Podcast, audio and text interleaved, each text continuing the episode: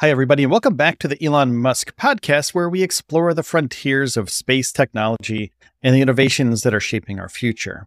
And in today's episode, it's truly groundbreaking. We'll be focusing on India's recent triumph in space exploration, the Chandrayaan 3 mission, where an Indian spacecraft successfully landed on the uncharted south pole of the moon, marking India as the fourth nation to achieve this feat. Now, this historical landing took place just days after Russia's Luna 25 mission failed, and the success story has been celebrated all around the world. Now, don't forget that this show is brought to you by StarshipShirts.com, where you can pick up high quality, fast delivery, SpaceX inspired merch. Show your passion for space exploration with some amazing merch over there at StarshipShirts.com. And let's dive into this exciting chapter of space exploration.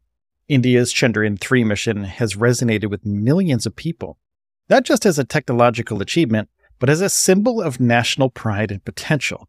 With a launch budget of just $74 million, which is notably less than the cost to produce the 2013 Hollywood space thriller Gravity, India has proven its mettle in cost competitive space engineering.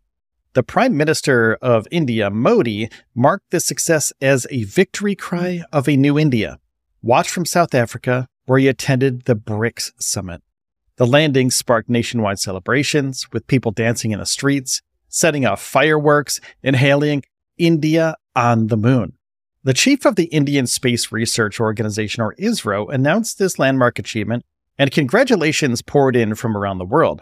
Russian President Vladimir Putin, also, NASA Administrator Bill Nelson expressed admiration for India's progress in science and technology. Chandrayaan 3 mission was watched by nearly 7 million people on YouTube, reflecting the widespread public interest and engagement with the country's space ambitions. And this success was specifically poignant given India's previous attempt, Chandrayaan 2, where the orbiter was successful and is still in orbit around the moon, but the lander had a crash landing into the surface of the moon. So, what makes the Chandrayaan 3 mission unique?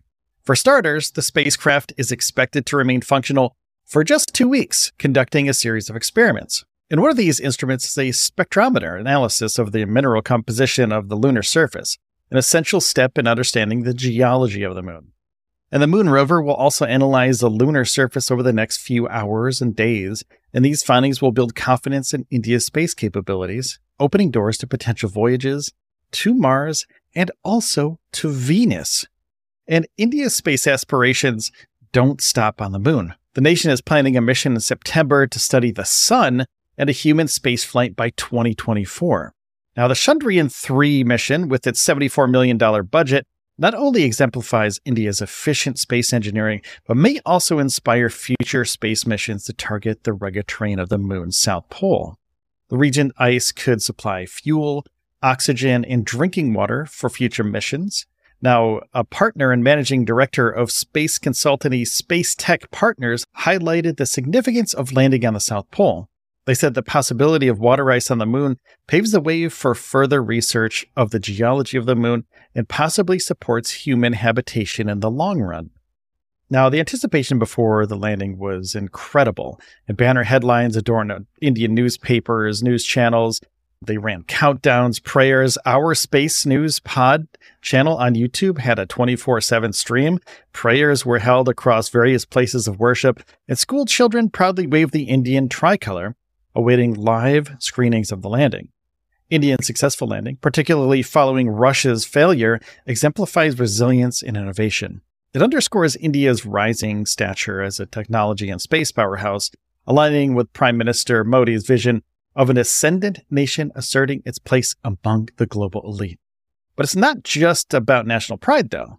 The Chandrayaan 3 mission carries scientific and practical implications.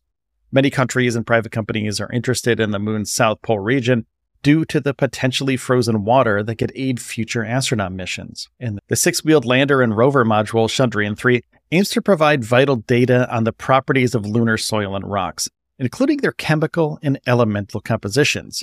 And this information could be pivotal for the human habitation of the moon for the Artemis program that NASA is doing. The lessons learned from India's failed mission in 2019 were vital in executing a flawless mission with Chandrayaan 3. Now, India's success comes as a crucial juncture when numerous countries and private companies are racing to land a spacecraft on the lunar surface. The successful landing of Chandrayaan 3 is not just a win for India, but a leap forward for international cooperation and shared human exploration of the cosmos. Now, thank you for listening to the show today. If you enjoy this episode, don't forget to hit the subscribe and follow button on whatever podcast platform you're listening on right now. It's free and only takes you a second. Join us again as we continue to explore the universe of science and technology. And until next time, take care of yourselves and each other, and I'll see you in the next one.